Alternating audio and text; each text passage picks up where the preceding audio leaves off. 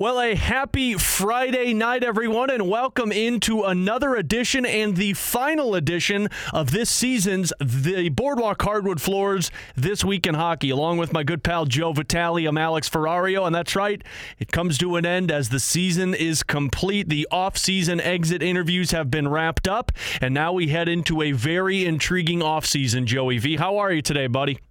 Alex, doing good, buddy. Yeah, it's hard to see the, the season end. I know, for a lot of Blues fans, but boy, at the same time, if there's one year that's to kind of get this thing done and out of the way, it'd be the craziness of this year with you know COVID and the injuries. And I know that this team, uh, as unfortunate as it was to get bounced for the second year in a row in the first round, they're definitely looking for a reset, a revamped group, hopefully uh, full of energy come next October, which I'm hearing around mid October start for next season. So I know a little bit of a break will be good for these guys, but always sad to see it go. But looking forward to a little time off now. You know, the one thing that I think everyone can get on board with, Joe, and look, it's been a, it was a it was a disappointing end and a frustrating season in general, and we'll talk all about that in the off season and whatnot. But the one thing that I'm going to take away going into this off season is the fact that we saw stand our fans back in the stands at the end of this season. I mean, nine thousand people inside Enterprise Center. You're so close to being back to full capacity. We've seen baseball go to full capacity. I'm just looking forward to an opportunity to have a normal normal season next year where you have all of the people back in the stands.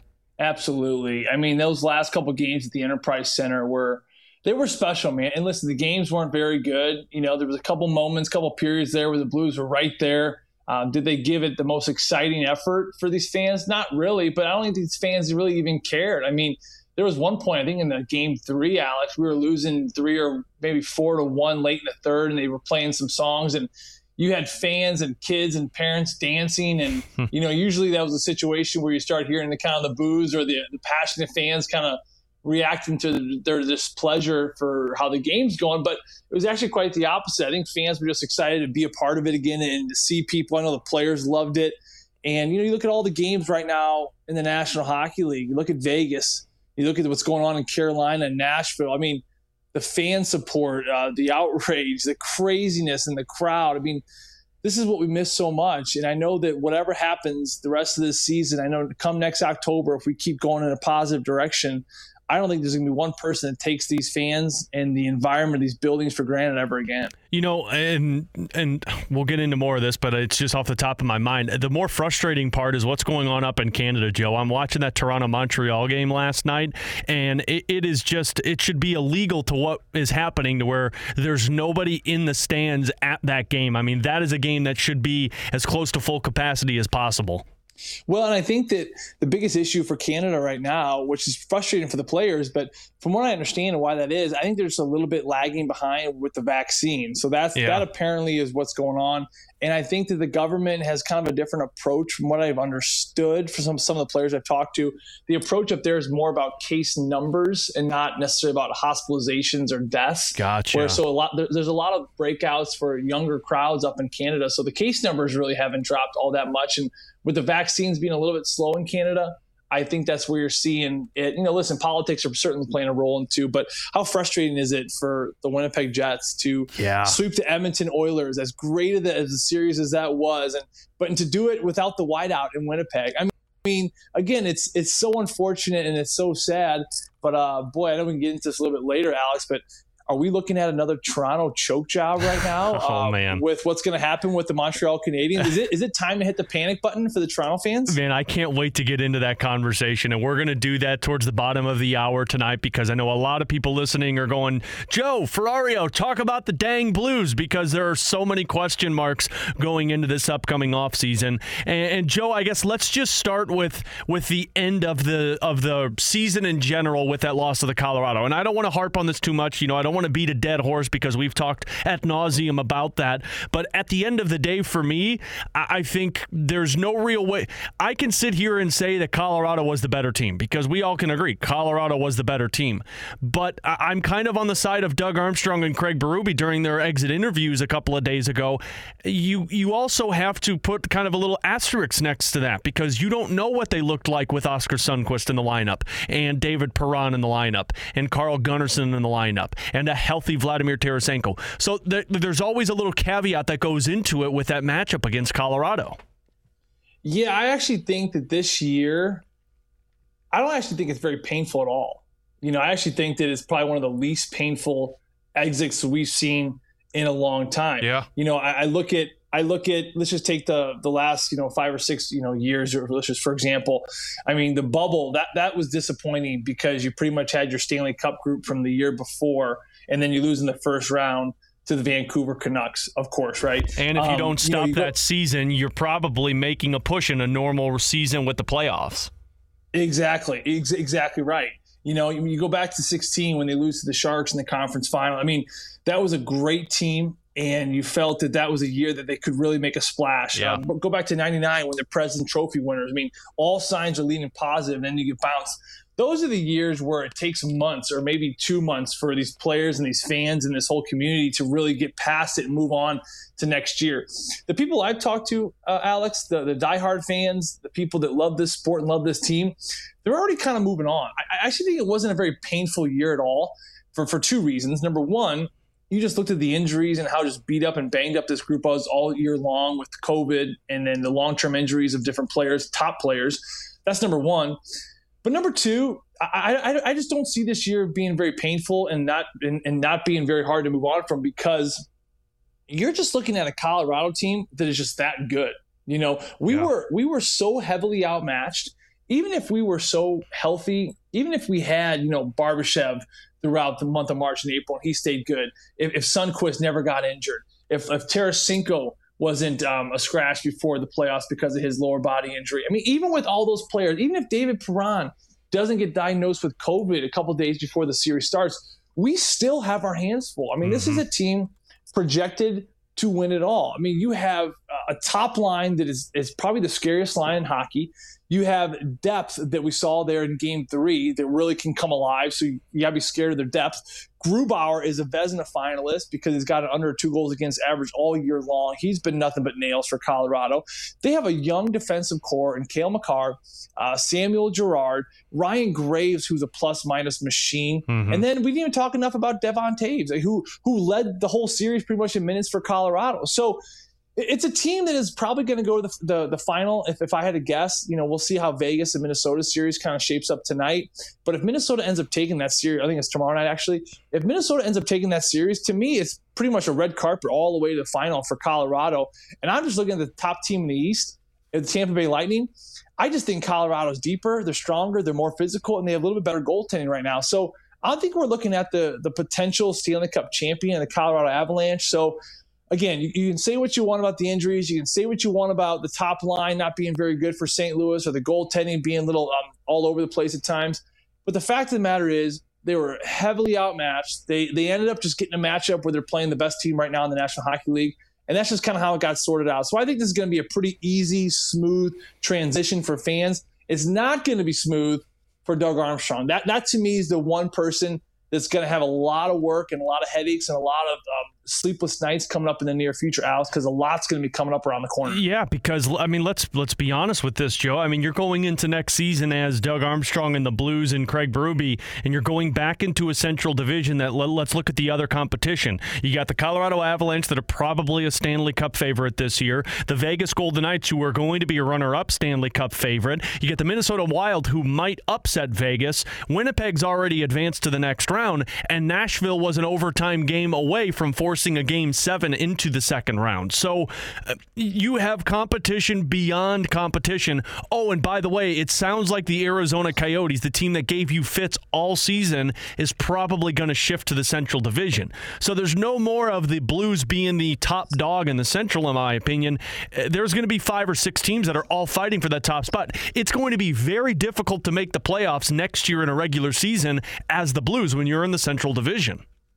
Well, yeah, and you know, you and I and we're talking about with BK yesterday on your guys' show, and, and this is the truth. You, you have to, you know, forget forget winning a cup at this point. You have to really look at how do we match up in our division? How are we going to stay competitive to get back to the playoffs every single year? Yeah. Or you know, to quite simply put it, how are we even going to get back to the Stanley Cup final if we can't outmatch or even come close to what Colorado is and how they're built right now? I mean, look at that Colorado team. You know, like we were talking about yesterday, Alex. Aside from uh, Gabriel Landeskog, who's going to be a UFA this summer, which I believe they're going to get that deal done and sorted out because he's their captain. You know, this is going to be a very, very good Colorado team, potentially a dynasty if they can really get their get their stuff together, they can win one this year. I think you're looking at a team that could potentially win, you know, two to three cups in the next probably 10 to 12 years. I mean, I think they're that good. They remind you a lot of those Chicago teams, those Pittsburgh teams, where the core is just so established, but they have a, a group of um, depth guys that just are right there along with it. The goaltending seems to be not an issue. They love Peter Bednar over there. Uh, excuse me, Jared Bednar there in Colorado. So you know, I don't know. I, I think for Doug, it's really going to come down to, to, to start things off here. How are we going to compete in this this division come next season? This year's been kind of a weird year, right? Where you just you're, you're battling with teams you're not necessarily going to be facing all that much in the near future. With Seattle coming into the league next year, Arizona shifting over to the Central, you're, you're to have you're going to have your hands full getting through Minnesota, Colorado, Arizona, Nashville. I mean, again, you mentioned they're a bounce away from forcing a game seven, so they seem like they're starting to catch on pretty good. I think Dallas this year was a fluke. I, I think they're too good of a team yeah. to not make the playoffs the way they did this year. I think remember they, they ran into a bunch of COVID issues earlier in the yeah, season. Yeah, they were without Tyler Seguin and Ben Bishop pretty much all year. Bingo. I mean, Radulov got hurt a lot throughout the stretch as well, so they didn't have the goaltending, and they still were right there. They were there to the final week, where they almost actually squeezed in and, and took over Nashville's spot in that four hole. So I think Nashville, I mean Dallas is going to be super competitive. I think without question, we are looking at probably right now projecting the toughest division in hockey next year. So um, it makes you a little bit nervous, absolutely. So uh, again, it really comes through Doug Armstrong and this coaching staff and and the management group to kind of sit down and really put some pieces together and figure out what this team is going to be moving forward. What's the identity? What kind of characteristics are we going to be looking for? You know, I know a lot was said, uh, at least the questions were asked to Doug Armstrong the other day about this coaching staff. You know, when the Blues won the cup, it didn't seem like a big issue that we had a very young coaching staff. Now a lot of questions are starting to get around. Is this the right assisting group for Craig Berube. I mean, they are very young. Is Doug Armstrong going to maybe look to bring in another veteran like he did with Jim Montgomery? You know, Jim Montgomery find somewhere else to go? You know, he really wasn't uh, sorted through that kind of lineup where he was on the bench day in and day out.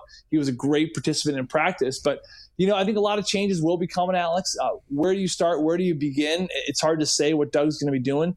But I just know, again, he's got his hands full moving forward. Yeah, well, let's talk about that moving forward because uh, I do think it's pretty interesting. A couple of the comments from Doug Armstrong. So we'll get into that as it's the Boardwalk Hardwood Floors this week in hockey. Joe Vitale, Alex Ferrario. We'll come back and talk about this upcoming really interesting offseason for Doug Armstrong and the Blues here on 101 ESPN. We're back in here on a Friday night for the final edition this season of the Boardwalk Hardwood Floors This Week in Hockey, along with Joe Vitale, Alex Ferrario. Joe, can you can you believe that we have been going nonstop with This Week in Hockey since last season at the beginning of it? So since the 1920 season at the beginning of that year, we've been going nonstop with This Week in Hockey. Alex, I do know that. and I have pulled my hair out so many weeks throughout this. When, when the games were on, the pl- I mean, there's there's nothing cooler to talk about in the sport of hockey when it's going. We had some stretches there, brother. Yes. We had some stretches when the season was postponed. I mean, I'm thinking really this time last year. I mean, this time last year, I'm sitting around thinking, what the heck is going on? We're, we were we were fishing for things to yeah. talk about to keep this thing going. We, we we knew how much the fans still wanted a distraction yeah. from the, the craziness of this COVID. We, we we put our hearts on the line. We, we put our emotions out there. We really tried to serve some sort of energy for everyone out there who wanted some hockey. We had Chris Kerber sub in. We had Play Gloria to kind of relive some wonderful moments from the 19 run. And then, you know, then the bubble happens, which was as crazy as it could be. We're sitting in Centene calling a game an empty building on TV. 9.30 at night. And, Oh my god! And then it's more unknowns. It's more unknowns come fall. We're even gonna have a season next year. Apparently, this COVID thing's not going away. but uh, I tell you what, I'm as, as, great as it's been, I am looking forward to getting a reset. I know you are as well. And I'm looking forward to, to the fall when we do these again and there's fans in the building, yeah. there's energy, and and you're gonna have your pretty face down at the Enterprise Center. A lot of fans out there don't know you were doing everything remote because of COVID. So looking forward just to just creating what we were doing before all this kind of mess. But um, you know what, buddy, we hung in very nicely, and it's been It's been fun. It's been a little exhausting some of those weeks. We had to really dig to the bottom of the barrel to find some guests, guests to keep it interesting. but at the same time, uh, it was definitely a great learning experience. It, it, was. It was so much fun, and to be able to just continue to talk hockey, where yeah, it's stressful sometimes, but man, we found a way to get through it. But a normal, I think that's the part that I'm looking forward to a normal off season to where you can just sit, refresh, watch the off season, talk about it, and then go full gear come October. And I don't know if it's going to be back to normal in the sense of us being able to be in the locker room, Joe, but I really hope it is because I did miss that element this year of walking in and you complimenting Oskar Sundqvist's beautiful smile or somebody giving you trouble about the, the pants that you decide to wear to a hockey game practice. Yep. I'm going to, I miss those moments, so I want those back next season. Well, the players miss it too. We've talked to plenty of them where they're like, you know, I miss seeing you guys around. They miss our energy as much as we miss their energy, and and just being a part of it. I think we, I think a lot of people just felt so disconnected. You know, I know the fans felt disconnected. Uh, listen, we, we felt disconnected as well. We haven't seen these players in a long time. We've talked to them every now and then on Zoom, but just but everyone feeling a part of this this wonderful sport that it is is something that's definitely going to be um, treasured. Uh, but not to mention, I think the fans also need to get a little perspective too on the players, yeah. you know, Alex, because you you brought up a good point about how we have not stopped these. These players have not stopped. I mean, I think that you're looking at you know a regroup to next year. You know, was was Robert Thomas a little bit of a setback this year? Maybe a little bit. Uh, were people a little like concerned about Torey Krug coming? You know, what's that going to look like? Uh, where you know you're looking at players like Vladimir Tarasenko missed two years, and is he going to have a bounce back year next year? A lot of players, Colton Parayko, another one with his back. A lot of players, they have not really had a reset. i am talking about a, a solid mental and psychological reset since the summer um, before the year they won the cup. Wow. I mean, it is crazy as crazy as that sounds. That that is it because they won the, they win the cup in 2019. It was two months of partying. They come right into next season. They're playing great hockey, but the, everyone that year, I remember on the planes, like God, we just we still haven't got caught up on rest yeah. from you know the cup. Yeah, we're exhausted. Then they play all that year. Oh yeah, they play all that year. Then the pause. And then you, oh, well, there's there's a reset there before Edmonton. Absolutely not. As crazy as it was for all you people out there, it was, it was equally as nerve wracking for them and, and, stressful for them. The bubble happens, it's a miss. Then the COVID again in, in, in the fall. You don't know what the next season's going to start. Do we work out? Do we not work out? Almost like a lockout. We're like, yeah, you're off the ice, but you can't mentally get an escape. But now all these players, they know the year's over. They're looking forward to a mid October start. It does look like it will get there. It does look like it'll get there with fans right now, knock on wood.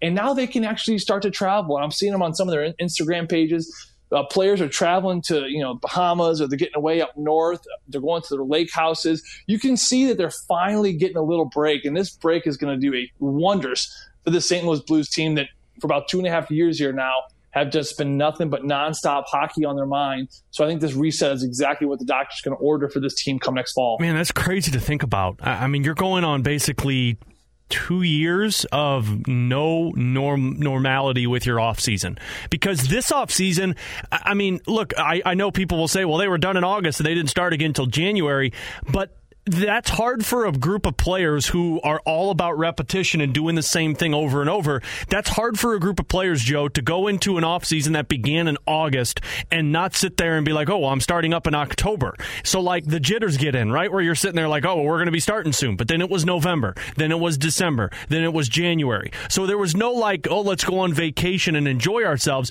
because let's also remember that that offseason in August was technically the beginning of school. So a lot of the a lot of the players' kids who go to school here in St. Louis, they can't get away because obviously it's the start of the school year.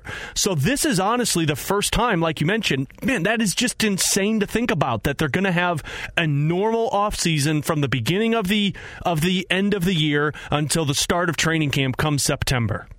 Yeah, and, and they need it. I'm telling you right now, it's a weird job because it's a seasonal job. It's, it's just like a teacher, right? It's just yeah. like a teacher where you go from August to April, August to May if you're lucky.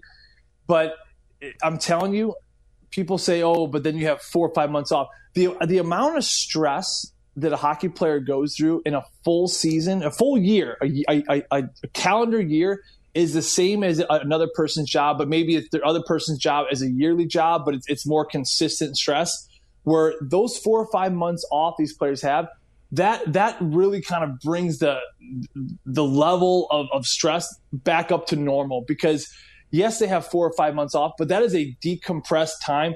It is necessary because I'm telling you, the psychological stress these players go through from from August to April, it's a real thing. Yes, you're playing hockey and it's, it's a wonderful game, and you're playing the best league in the world. And don't get me wrong, I'm not going to sugarcoat it that those are great, but at the same time, you're playing on TV, you're playing from a crowd, you got 18 coaches that are watching every mistake you're making. You know there are players in the minors just chomping at the bit to take your job. You're getting in at two in the morning from these road trips. You're exhausted from just battling the night before. You're not sleeping, right? I mean, all these things start to catch up with you, and it's it's a very very stressful lifestyle. These players with kids, you go home you're not you're not there. You're there but you're not there. Mm-hmm. i mean these players it is so stressful to make sure you're playing well to stay in the lineup and to perform well for the next contract to set up your family. It's, it's a very emotional thing for a lot of these players where they do need that three four month reset every year to fully regroup get their bodies ready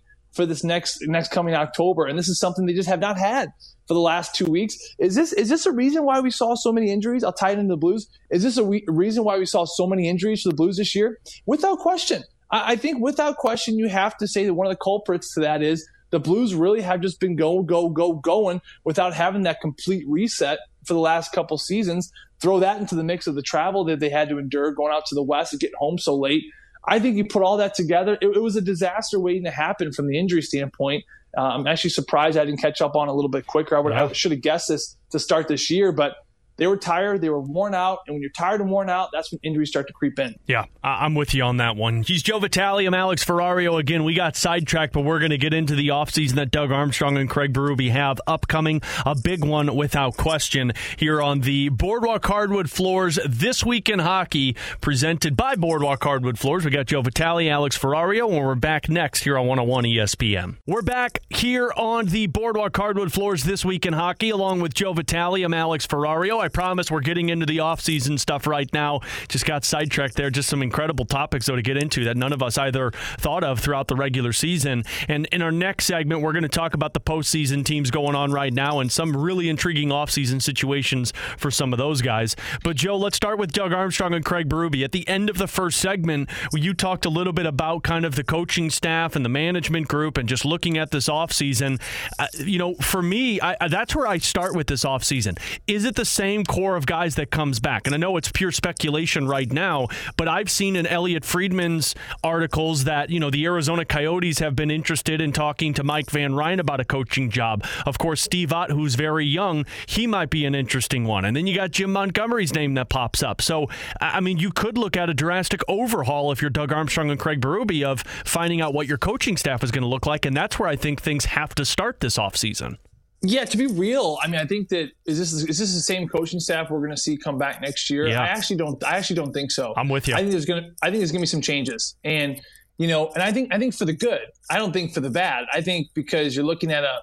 Um, it, it's hard to get a good grasp and say that your assistants didn't help you win games this year because again, I think you have to keep going back to. Well, let me look at your lineup. Listen, Alex. I bring this up not to be. Um, mean or hurtful on Jake Walman because Jake had a great year. Yeah. But we're sitting around in game four of the Colorado Avalanche series, and we were waiting to hear if Jake Walman was going to be in the lineup. And when we found out he was, we were pumped. We were excited, right? Like, oh, yes, at least, hey, Jake Walman's back. We're good. And I, and I kind of turned the curve after we went to break. I said, it's a little scary that we're this excited when Jake Walman's in the lineup. Yeah. That just goes to show you how beat up we were. Mm-hmm. And, and again, Jake did a great thing this year, and he, he had actually a terrific season. So it's nothing against him. But it kind of goes back to if you ever would have said that to me six months ago, I'd be like, "Are you crazy? Yeah. There's no way we're getting excited about Jake Walman. Like, we must yeah. be really what happened? Up. Why are we? Why what are we happened? in this spot? Exactly. And now, now I bring that up for this reason because that's why you can't look too closely under the microscope about why this coaching staff failed you this year. I, I, do not think that the wins and losses that getting bounced in the first round again really can kind of fall through necessarily only the coaching staff. Is there some responsibility there? Yeah, of course. And, and they'd be the first ones to take responsibility for it. But I don't think you're you're a problem where you're saying our coaches are the issue. There, there was many issues this season But at the same time, I'm looking at a little bit different of a coaching staff come the fall, simply out of promotions for some of these guys that were our, our young assistant coaches, as we call them. You look at Steve Ott, you know, the way he played the game, I never ever would have imagined him being as good of a coach as he is. You know, he was just that that pesty Brad Marchand type of guy. Yeah. He just got under your skin. You didn't think there was a lot of knowledge there, just kind of that just dumbness, I would call it. He is a super intelligent coach. He understands these players because he's so recent from the game. Um, full full of hockey smarts, common sense that he brings to the table, and he has great relationships with the players and the coaches, which is really where, which to me makes him a great candidate. I think he will get some interview opportunities for some of these open vacancy jobs across the National Hockey League. Number one, look at Mike Van Ryn, certainly capable of being a head coach as well, Alex. But look at his family situation. I mean, his family's all in Florida. Another, another little crazy thing, you know, a lot of fans just don't fully understand or grasp, maybe just didn't know. He spent the entire year away from his wife and his kids. You know, they're down there in Fort Lauderdale, Florida, where he spends his off season. The kids go to school down there because of quarantine and COVID things. It just couldn't work out for his family to be there. So does he end up getting a job maybe with the Florida Panthers and Joel Quenneville? There's a connection there. You could see him maybe become an assistant or something down there in Florida. So that's an opportunity for Mike as well. Um, I would like to see Jim, Jim Montgomery on the bench come next fall. You know, and I think that in order for these some of these assistant coaches to kind of find other options, that would be a good thing to do too. But I think there's just so much knowledge in Jim Montgomery. I mean, you're looking at a coach. The last time he was a coach, he took a team um, to the second round. He was one bounce away from going yeah. to the Western Conference Final that year when the Blues won it. So there's so much knowledge, so much experience, and to me, it would be something that I think that Doug Armstrong would like to find a way to get him behind the bench alongside Craig Berube. Well, that's going to be the first decision, and then you got the restricted and unrestricted free agents, Joe. And I think this is going to be the biggest question mark going into this offseason is what does what does Doug and company decide to do with Jaden Schwartz, Mike Hoffman, Tyler Bozak? Of course, you got some of the restricted free agents that you're assuming are going to be back, and Robert Thomas and Jordan Kyrou, and then guys that are kind of on the uh, on the cusp of if they're going to be back, like a Zach Sanford. But let's start with the unrestricted unrestricted guys. For me, Joe, Mike Hoffman made a real case, in my opinion, to bring him back next season if the cost is right, because you just don't have a power play difference maker. But I also feel like Tyler Bozak made a case to return because one, you want that veteran leadership, and two, I don't think you make the playoffs unless he's a part of that team in the final 20 games of the regular season. Yeah, I agree. I agree with the Hoffman one, you know, because you don't have that lethal scorer necessarily with Vladimir Tarasenko, the, the, way he's been the last two seasons. They leaned heavy on Mike Hoffman. I don't think the Blues make the playoffs without Mike Hoffman. Yeah. I remember he was one of the biggest trade baits for this Blues team. Robert Thomas gets hurt, I think, two days before the deadline. I think that Doug Armstrong really had to pivot and say, we can't necessarily uh, get rid of Mike Hoffman at this point because we kind of need bodies. What did he do right after the deadline? He went on a tear, like a power play goal scoring tear. Uh, he he individually won games for this Blues team. They got him some valuable points to get in the playoffs. So is Mike Hoffman Craig Berube's type of player? No. Is he going to run through the wall for you? No. Is he going to be the leader of hit the, the hit parade at the end of the night? Absolutely not. Mm-hmm. But he brings some great value to this team. And you know what?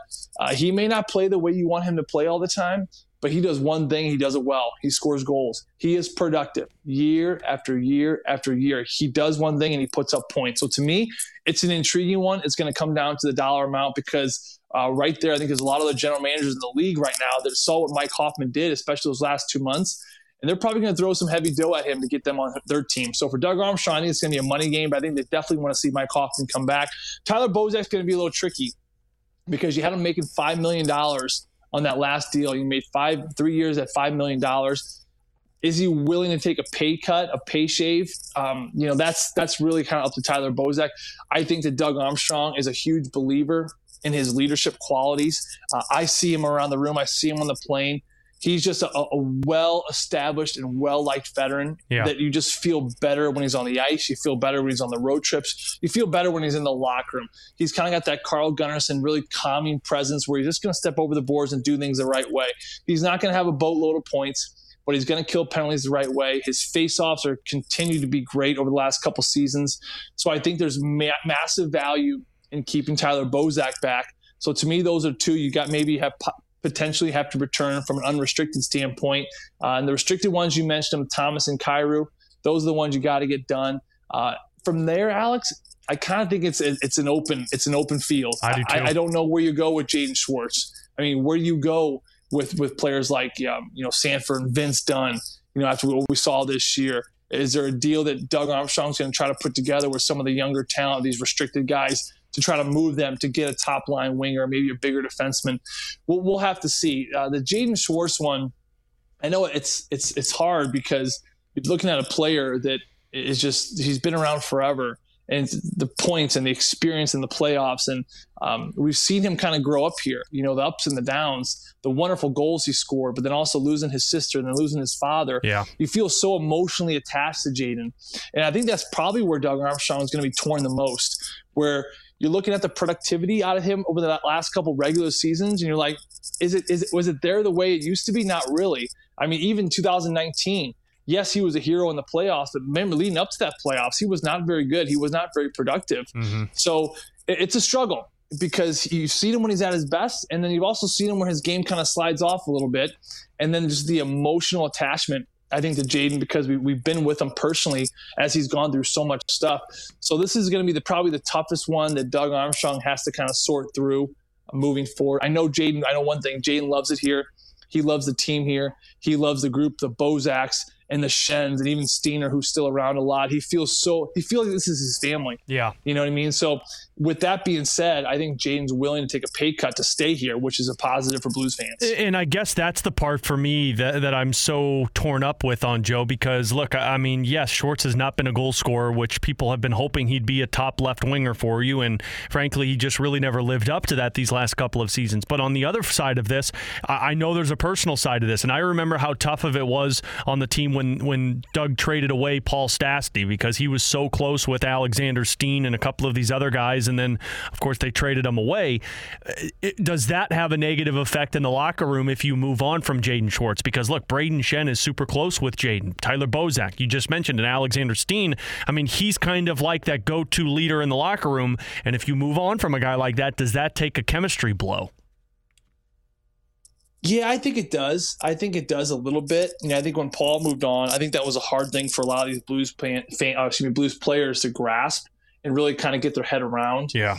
But I think at the same time, you look at Doug and did he know that Paul Stastny's move would disrupt this team a little bit?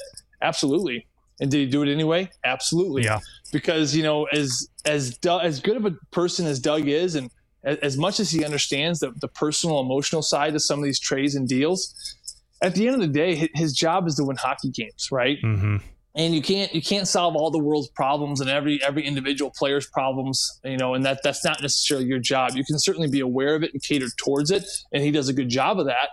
But at the end of the day, you have to start winning games and you have to start getting at least through that first round with this window of team that we saw in 2019 as a potential four to five year window. And now we're two years in after the championship and we've gotten bounced two years in a row in that first round. So yes, he yes he appreciates that. Yes, he appreciates that Jaden's a part of this family and players will miss him. But at the same time, you're looking at a general manager that is trying to get his team beyond this first round and compete for a cup again with some very good hockey players on a very good hockey team. So at the end of the day, what decision will he make? He will always make a decision for this team. And I think, unfortunately, will at least the options will kind of come down to is that we either with or without Jaden Schwartz. And I think it's going to really come down to how much Jaden's willing to take a cut. Is he willing to take a demotion? Is he willing to do what Steen did in 2019 and be a third, fourth line guy and maybe accept two and a half million dollars a year for the next two to three years and just r- roll the dice and see how it goes?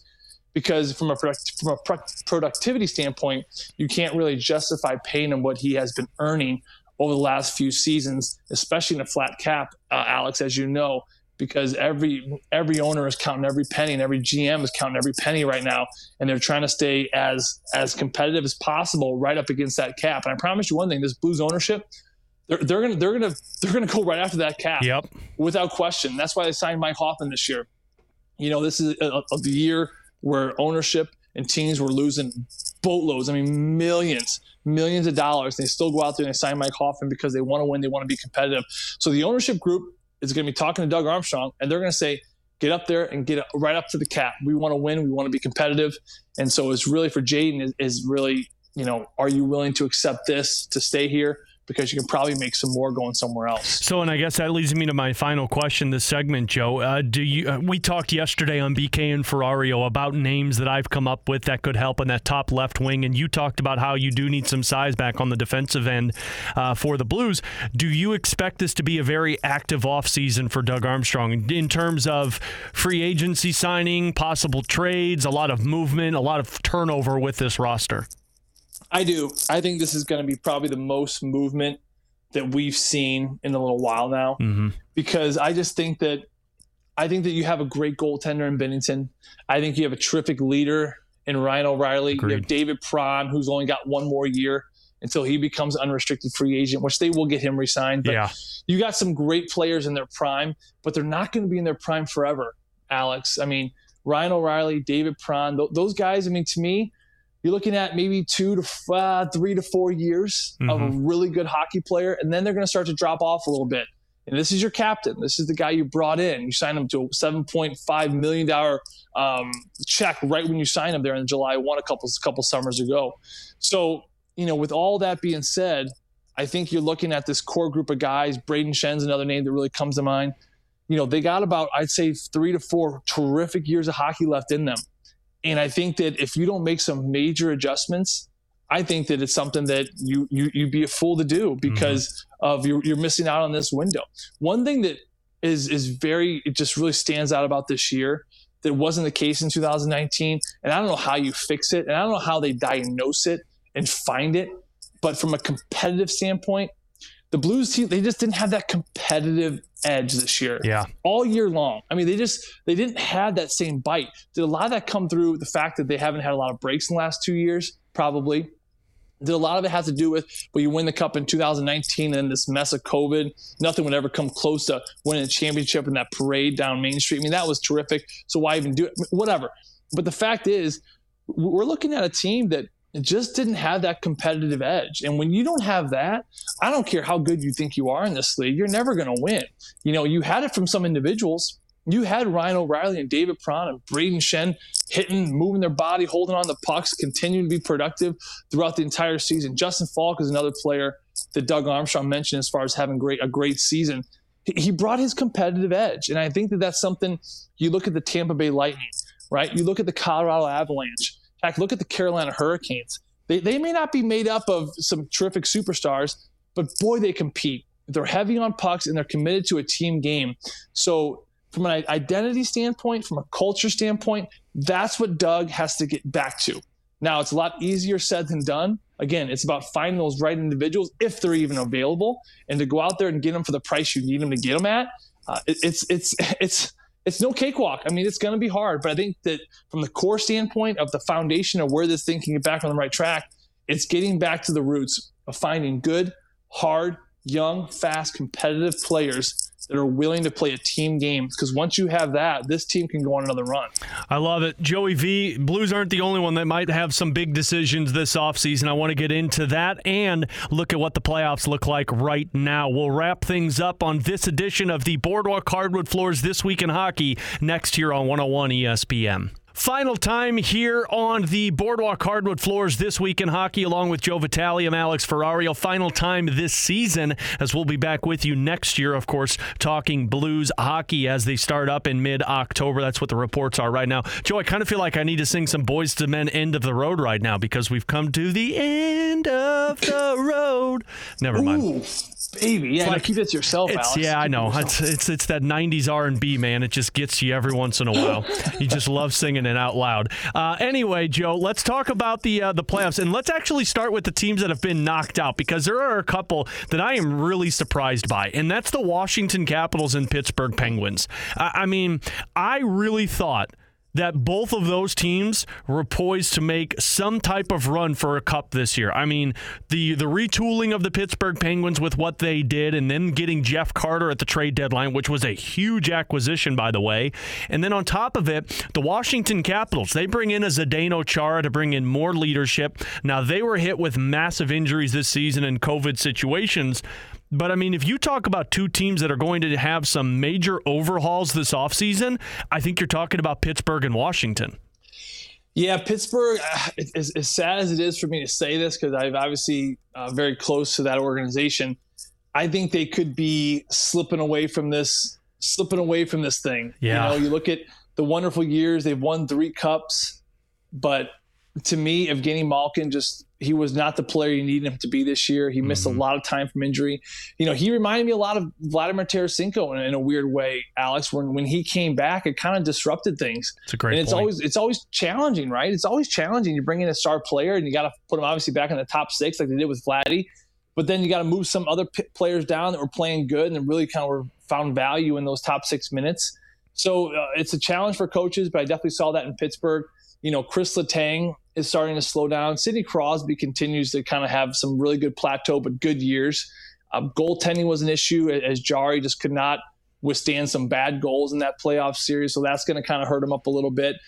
I, I, think we could be seeing the beginning of the end in Pittsburgh. I, I, don't know if Evgeny Malkin comes back to Pittsburgh next year. There's been there's been rumors of him being traded over the last couple seasons, and I just have not seen enough out of him this year to really see that kind of trio of Letang, Malkin, and Crosby continuing anymore, which is really sad. But they had a great run.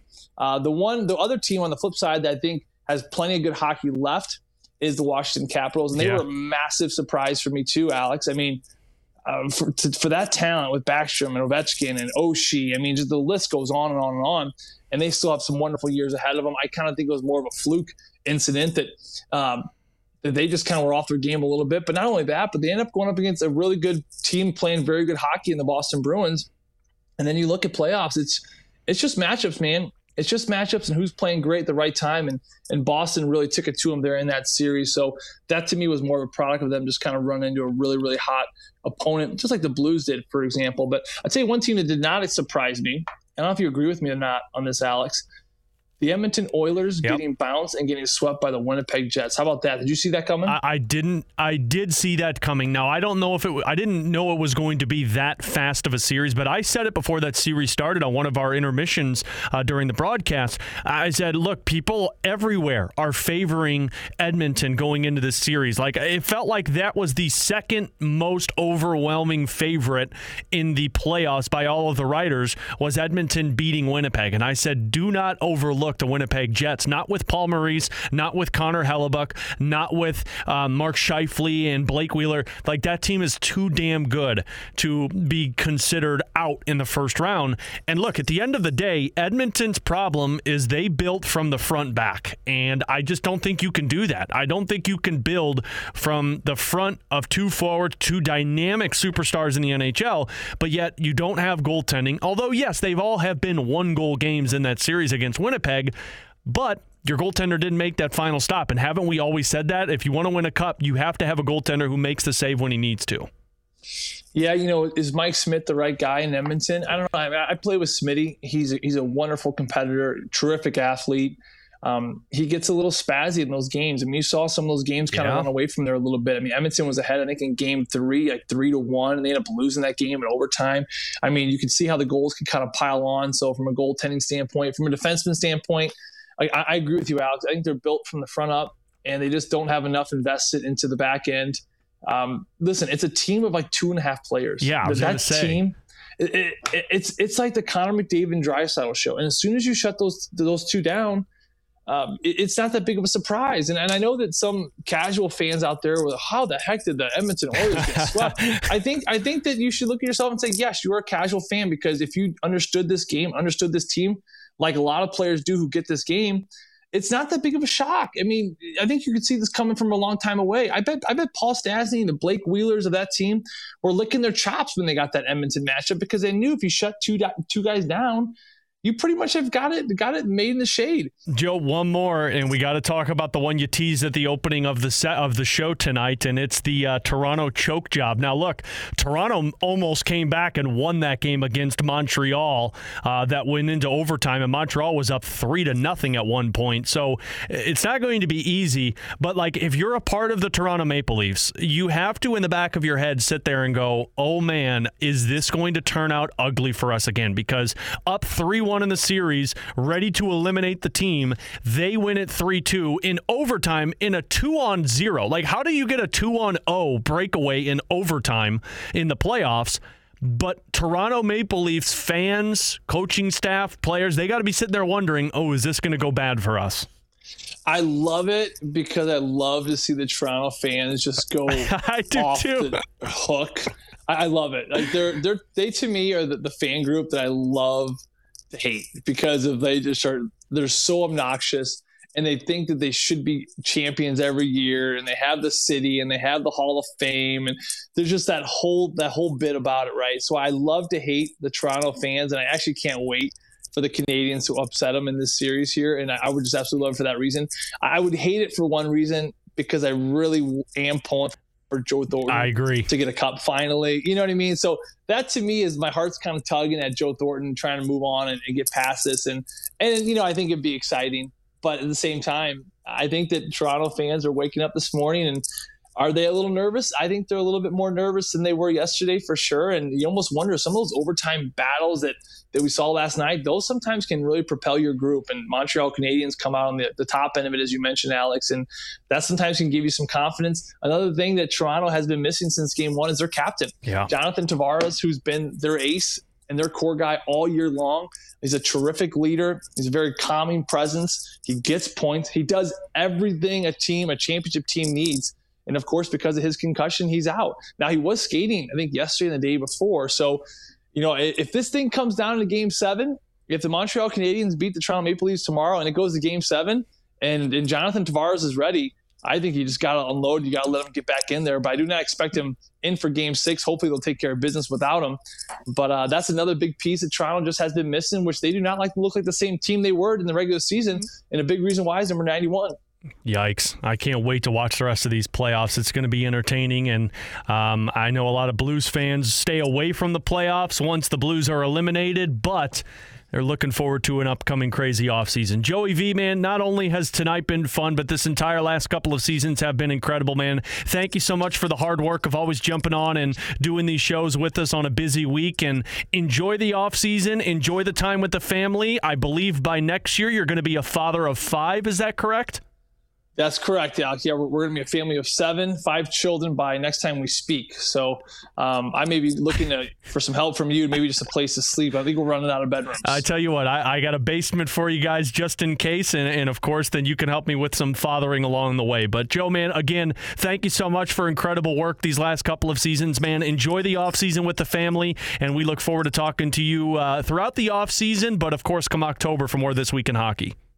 Thanks, Alex. Hey, I really appreciate it. Appreciate all your work as well. I know it wasn't easy this year having a baby in a pandemic. You had to do so much remotely as we all did. Uh, but thank you for your professionalism, your preparation. It's been a lot of fun. Looking forward to a break and can't wait for next year. Can't wait for next year. He's Joe Vitale. I'm Alex Ferrario. As always, thank you to our friends at Boardwalk Hardwood Floors. For everyone involved, thanks for being a part of This Week in Hockey for these last couple of seasons. Enjoy the offseason, and we will talk to you come October for more Blues hockey here on 101 ESPN. Peloton, let's go. This holiday, with the right music and the right motivation from world class instructors, We're going to pick it up a notch. It's the holiday season. you might just surprise yourself with what you're capable of. Work out to thousands of live and on demand classes, from running to cycling to yoga. Try Peloton risk free with a 30 day home trial. New members only, not available in remote locations. See additional terms at onepeloton.com slash home dash trial. Peloton, motivation that moves you.